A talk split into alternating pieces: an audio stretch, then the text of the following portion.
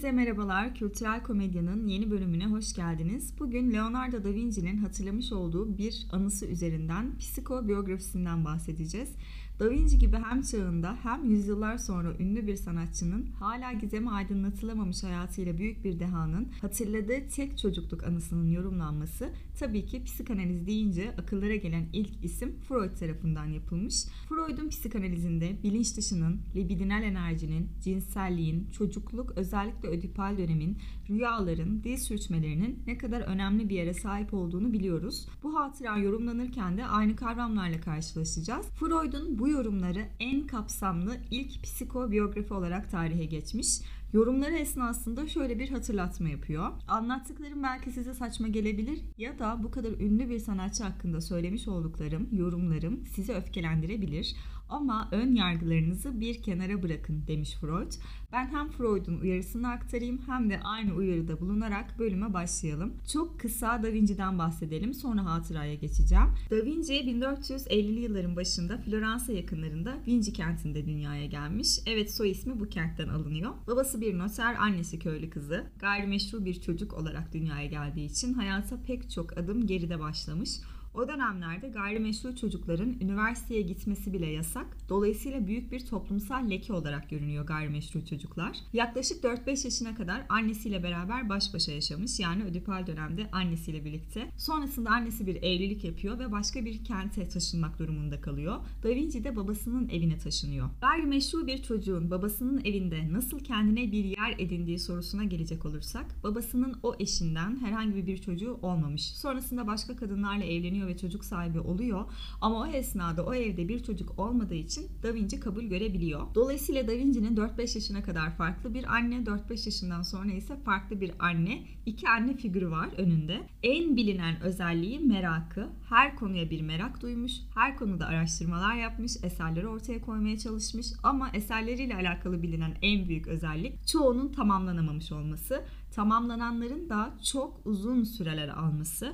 Örnek vermek gerekirse Milano'da bulunan e, Santa Maria Kilisesi'nde sergilenen son akşam yemeği freski tam olarak 3 yılda tamamlanmış. 3 yılda tamamlanması tabii ki kilise yetkilileri ve Da Vinci arasında bir sürtüşmeye yol açmış. Her şu şekilde İsa masanın ortasında oturuyor. Sağında ve solunda altışar olmak üzere 12 havarisiyle bir akşam yemeği yiyorlar. Bu eseri mutlaka görmüşsünüzdür. Çünkü çok fazla geyiği dönen eserlerden. İsa bu yemek esnasında ihanete uğradığının farkında. Çünkü Yahuda 30 dinar karşılığında İsa'nın yerini onu öldürmek isteyen baş rahiplere söylemiş. Hallerinin çoğunun tamamlanamaması bir öğrencisi tarafından şu şekilde yorumlanmış.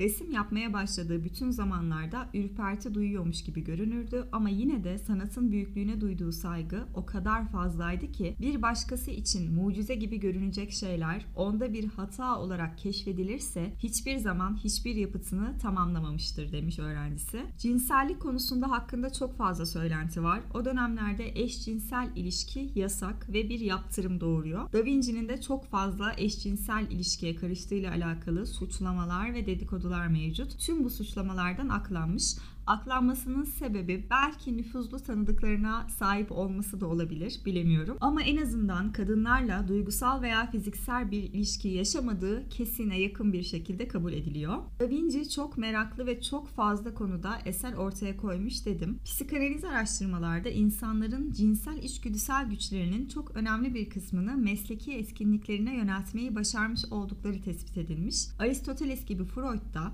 dürtüsel arzuların sanat eseri vasıtasıyla ruhta bir rahatlamaya yol açtığını kabul etmiş, ifade etmiş. Da Vinci bu bilimsel araştırmaları sanat eserleri üzerinde çalışması esnasında Akbabaların uçuşuyla ilgili bir pasajda bir araştırmada aniden aklına gelen bir bebeklik hatırasını şu şekilde kaleme almış. Görünüşe göre akbabalara karşı bu kadar derin bir ilgi duymak öteden beri kaderim olmuştu benim. Çünkü en eski çocukluk anılarımdan birinde ben beşiğimde bulunuyorken bir akbabanın gelip yanıma yaklaştığını, kuyruğu ile ağzımı aralayıp onunla birçok kez dudaklarıma vurduğunu hatırlıyorum. Hatırlar hatırladığı tek anı olarak kaleme geçiyor. En azından bize aktarılan tek anısı. Baştan söyleyeyim Freud bu anıyı bir eşcinsel fantezi çerçevesinde değerlendirmiş. Beşik dönemi için konuşmak gerekirse bu kadar kesin bir hatıra hatırlamak çok mümkün değil. Hatırlanılanlar ya bizi yetiştirenlerin ya da ailelerimizin bize anlattıklarıyla hayalimizde canlandırdığımız kalıntıların, görüntülerin zaman geçtikçe geçtikçe bizde oluşturduğu gerçeklik algısı veya daha sonraki bir tarihte oluşturulup çocukluk dönemine atfedilen bir fantezi şeklinde gerçekleşiyor. Dolayısıyla çok mümkün değil bu kadar kesin hatlarla birlikte bir anı hatırlamak Beşik dönemindeki bir çocukluk için. İkinci olarak dikkat çeken husus ne? Beşikteki çocuk varsa bir emzirilme dönemi vardır değil mi? Emzirilme döneminde de artık oral dönem başlamış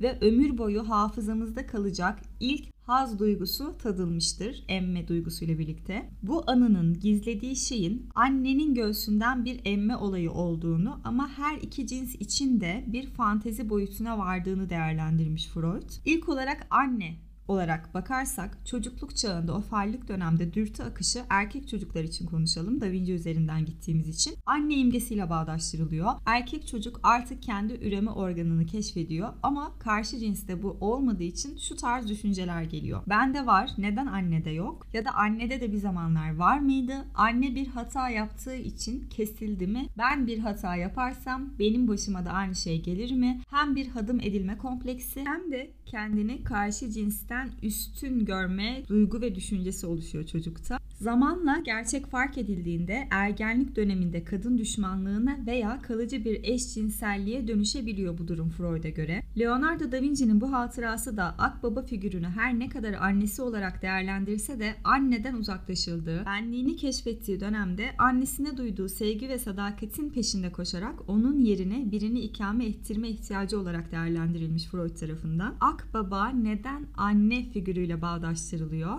Şöyle Jung buraları beğenecek. Eski Mısır'da hierogliflerde annenin bir akbaba ile temsil edildiğini görmüşler. Aynı zamanda pek çok kafadan oluşan bir akbaba temsiline ana tanrıçı olarak da tapınmışlar. Bu tanrıçanın adı Mut merak edenler için. Akbabaya anne figürü olarak bakılmasının sebebi ise Mısırlılar akbabaların sadece dişi olduğuna, erkek akbabanın var olmadığına inanıyorlar. Mesela yine Mısırlıların tanrı olarak tapındıkları bok böcekleri de sadece erkeği mevcut olan bir tür olarak inanmışlar. Akbabalar peki nasıl ürüyor? Sadece dişi ise eğer şöyle rüzgar tarafından uçarken döllendiklerine inanıyorlar. Yani ilahi bir güç söz konusu. Peki Da Vinci bu hatırasını bilinç dışından yansıtırken hem bebeklik döneminde bu oral dönemde haz döneminde annesine duyduğu bu tutkuyu ve arzuyu hem de annesini akbaba figürü olarak yansıtırken Mısırlılarda annenin akbaba yerine kullanıldığını biliyor muydu? Yüksek ihtimalle biliyordu şu şekilde. O dönemde Da Vinci döneminde kilise Hristiyan karşıtlarına ya da Hristiyan eleştirmenlerine karşı kendini savunma noktasında eski Mısırlıların bu inanışlarını örnek göstermişler. Biliyoruz ki Hazreti Meryem de bakire bir doğumla ilahi bir güç vasıtasıyla Hazreti İsa'yı dünyaya getirdi. Akbabalarda da bakire bir doğum var çünkü bir erkek yok. Karşı cinste bir birleşme yok. Kilise diyor ki bakın bize inanmıyorsanız eski Mısır'a bakın. Onların da tanrıç olarak tapındıkları akbabalar erkekleri olmadan bakire bir şekilde çocuklarını dünyaya getirmiş. Bu şekilde çoğalmıştır diyorlar. Bile Da Vinci'nin, Da Vinci gibi daha doğrusu meraklı birisinin, kitap okuyan birisinin, bu kadar araştırma e, gücü yüksek bir insanın bu bilgileri duymamış olması mümkün görünmüyor. Akbaba'nın kuyruğu noktasına gelirsek burada biraz eşcinsel durumlar ortaya çıkıyor. Kuyruk çoğu dilde İtalyanca başta olmak üzere erkek üreme organının argoda tabiri olarak kullanılıyor. Anıda ne şekildeydi? Akbaba Da Vinci'nin bebeklik döneminde, oral dönemde dudaklarını aralayıp defalarca dudaklarına vuruyordu. Yani eşcinsel bir fantezi olarak değerlendirilmesinin sebebi de bu. Ve biliyoruz ki Da Vinci kendisine öğrenci olarak yakışıklı genç erkekleri seçmiş. Yetenekten ziyade fiziksel özelliklere önem vermiş öğrencilerini seçerken. Onlarla iletişiminin nezaket ve hoşgörü içinde olduğu, bakımlarıyla özellikle de hasta olduklarında bir anne gibi bizzat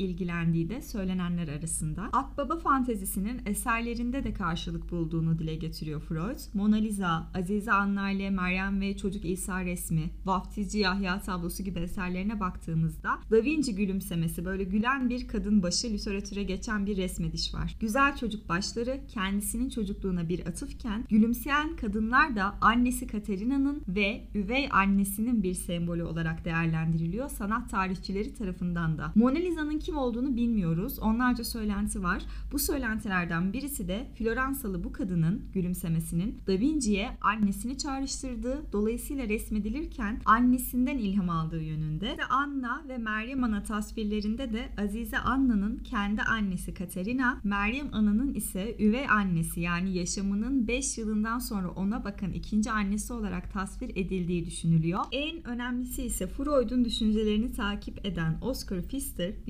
1913 yılında bu tabloda Bakire Meryem'in kolsuz elbisesinin kıvrımları arasında saklanan gizli bir kuş olduğunu ortaya çıkarmış. Belki bu yorum zorlama gibi gelebilir size ama şunu bilmekte fayda var. Da Vinci gizli anlamlara çok fazla başvuran bir karakter. El yazması bile sağdan sola doğru kaleme alınıyor. Yani siz bu yazıları okumak isterseniz ayna tutarak aynadaki yansımalarını okuyarak anlayabilirsiniz. Dolayısıyla gizli bir kuş simgesi yerleştirmesi ütopik değil ve bu kuşun kuyruğu Leonardo'nun çocukluğuna ait anı ya da hayalde olduğu gibi çocuğun ağzına yani Leonardo'nun kendisine uzanmakta. Eserlerindeki çocuk başlarını zaten kendi çocukluğunun bir tasviri olarak yansıttığını, sanat tarihçilerinin de buna inandığını dile getirmiştim. Yine Akbaba anısının başka bir yansıması şöyle.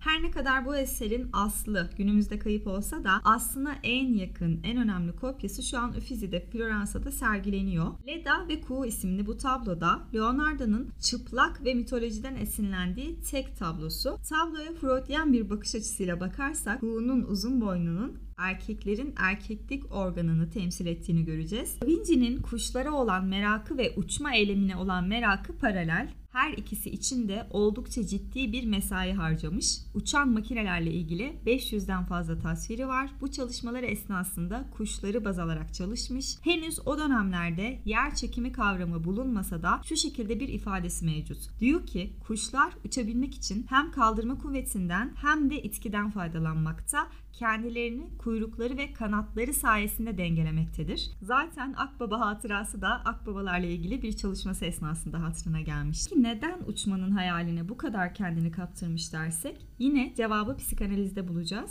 Uçmak gerek rüyalarda gerek düşlemde cinsel arzu manasında. Ne alaka? Çocukken nasıl dünyaya geldiğimizi, nasıl oluştuğumuzu hepimiz merak ettik değil mi? Ve sorular sorduk. Aldığımız çoğu cevap neydi? Seni leylekler dünyaya getirdi çocuğum. Bir leylek getirdi seni çocuğum. Peki bu söylem bir çocuğu tatmin ediyor mu? İnanıyor mu çocuk? Hayır. Bu sorunun, bu cevabın ardından daha da fazla sorular sormaya merak etmeye devam ediyor. Ve nihai olarak gelecekte doğruyu öğrendiğinde bebeklikten itibaren bize dayatılan çocuğun dünyaya gelmesi kuşlar sayesinde. Ama biz gelecekte öğreniyoruz ki çocuk bir cinsel birleşme sonucu dünyaya geliyor. Ve biz cinsel birleşmeyle kuşları uçma eylemini bağdaştırıyoruz. Dolayısıyla rüyalarımızda arzunun yerini uçma eylemine bıraktığı, arzunun kılık değiştirerek bu şekilde ortaya çıktığı söyleniyor psikanalistler tarafından. Da Vinci'nin uçmaya bu kadar meraklı olmasını, Akbaba anısını daha iyi anlayabiliyoruz bu şekilde sanırım. Freud'un tüm bu yorumları bir psikobiyografi mahiyetinde ve en kapsamlı ilk psikobiyografi Da Vinci hakkında yapılıyor bu şekilde. Bölümün başında da söyledim. Bu çalışmasında amacının Da Vinci'nin ününü, başarılarını sorgulamak değil, sadece cinsel yaşamıyla sanatsal etkinlikleri arasındaki bağlantıyı, sanatsal etkinlikleri sayesinde cinsel yaşamının engellendiğini açıklamak. Çünkü Da Vinci yaşamını neredeyse aseksüel bir insan izlenimiyle geçirmiş ve Freud'un vardığı sonuç nihai olarak sanatsal faaliyetlerinde Da Vinci'nin saplantılı nevrotik tipe yakın bir yerde konumlandırabileceği şeklinde. Da Vinci gençlik yıllarında güçlü ve üretken bir yaratıcılıkla çalışabilmiş ama baskılanmış cinselliği arttıkça tıkanmış, her türlü etkinliğinin yavaşladığı bir döneme girmiş. Bu dönemden nasıl çıkmış? 50'li yaşlarında annesinin mutlu, şefkatli ve şehvetli gülümseme anısını kendi çocukluğunu canlandırarak Mona Lisa tablosu ve Azize Anna, Meryem ve Çocuk İsa tablosunu yaparak bu tıkanmayı aştığını kabul ediyor Freud. Özetle Freud,